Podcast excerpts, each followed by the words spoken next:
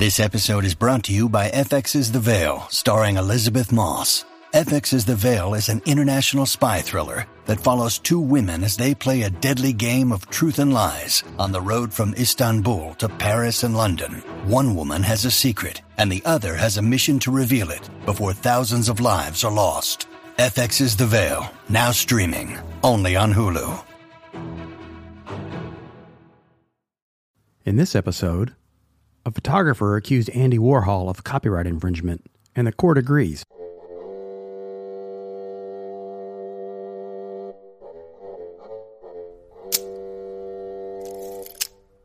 Hey everybody, Keith Dotson here, and in this episode, we'll talk about the recent judgment in a long running copyright battle between photographer Lynn Goldsmith and the Andy Warhol Foundation over a portrait of Prince. This week, a U.S. federal appeals court ruled in favor of photographer Lynn Goldsmith, who claimed that Warhol used one of her photographs without authorization. Lower court had previously ruled against her. In this case, whether or not Warhol had used her photograph as source material was never in dispute. What was in question was whether Warhol's characteristic silk screened look had sufficiently transformed Goldsmith's original work to the point where the copyright was no longer valid because it was a transformative new work. The fact that a lower court ruled against the photographer is a little concerning, and it illustrates the precarious position of artists whose work is being judged on its merits by the courts. The appeals court warned other courts against the temptation to use their benches to judge the merits of art. The Associated Press quoted the ruling like this It cautioned against judges making inherently subjective aesthetic judgments, saying they should not assume the role of art critic and seek to ascertain the intent behind or meaning of the works at issue. End quote. Here's a brief background on the case. Goldsmith shot a black and white studio portrait of Prince in 1981. In 1984, she was paid for a license to use the photograph on a magazine cover, but it was licensed as source material for artist Andy Warhol to make cover art in his own distinctive style. Warhol did indeed create the cover art illustration as agreed, but then went on to make a total of 16 portraits of Prince in various color schemes using Goldsmith's original photograph. You can picture them. They're the same in the same vein as his Marilyn Monroe, Chairman Mao, and his other famous celebrity portraits. Goldsmith claims she never knew about those other works of art until Prince died, and the Andy Warhol Foundation licensed the other portraits for use in a magazine article about Prince. She was understandably upset.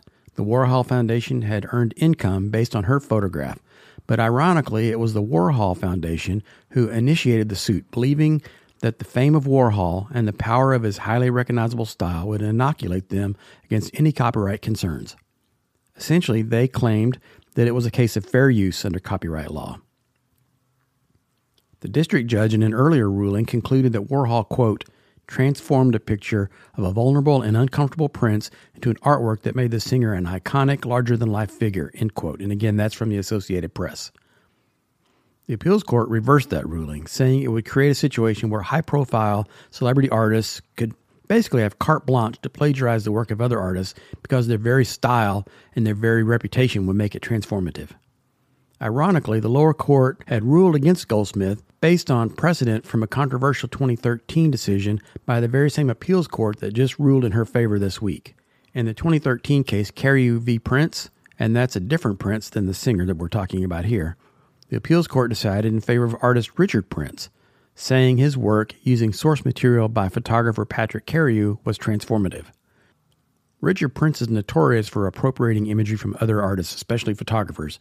He's even exhibited huge enlargements of Instagram posts made by other people without their permission. He even sold these enlarged screenshots from Instagram for $100,000 each, according to Verge. And I'll include a link to an article about that from Verge in the write up. To me, Richard Prince is a blatant plagiarist, but the court ruled otherwise in 2013. In this new case, the appeals court used the example of books made into films.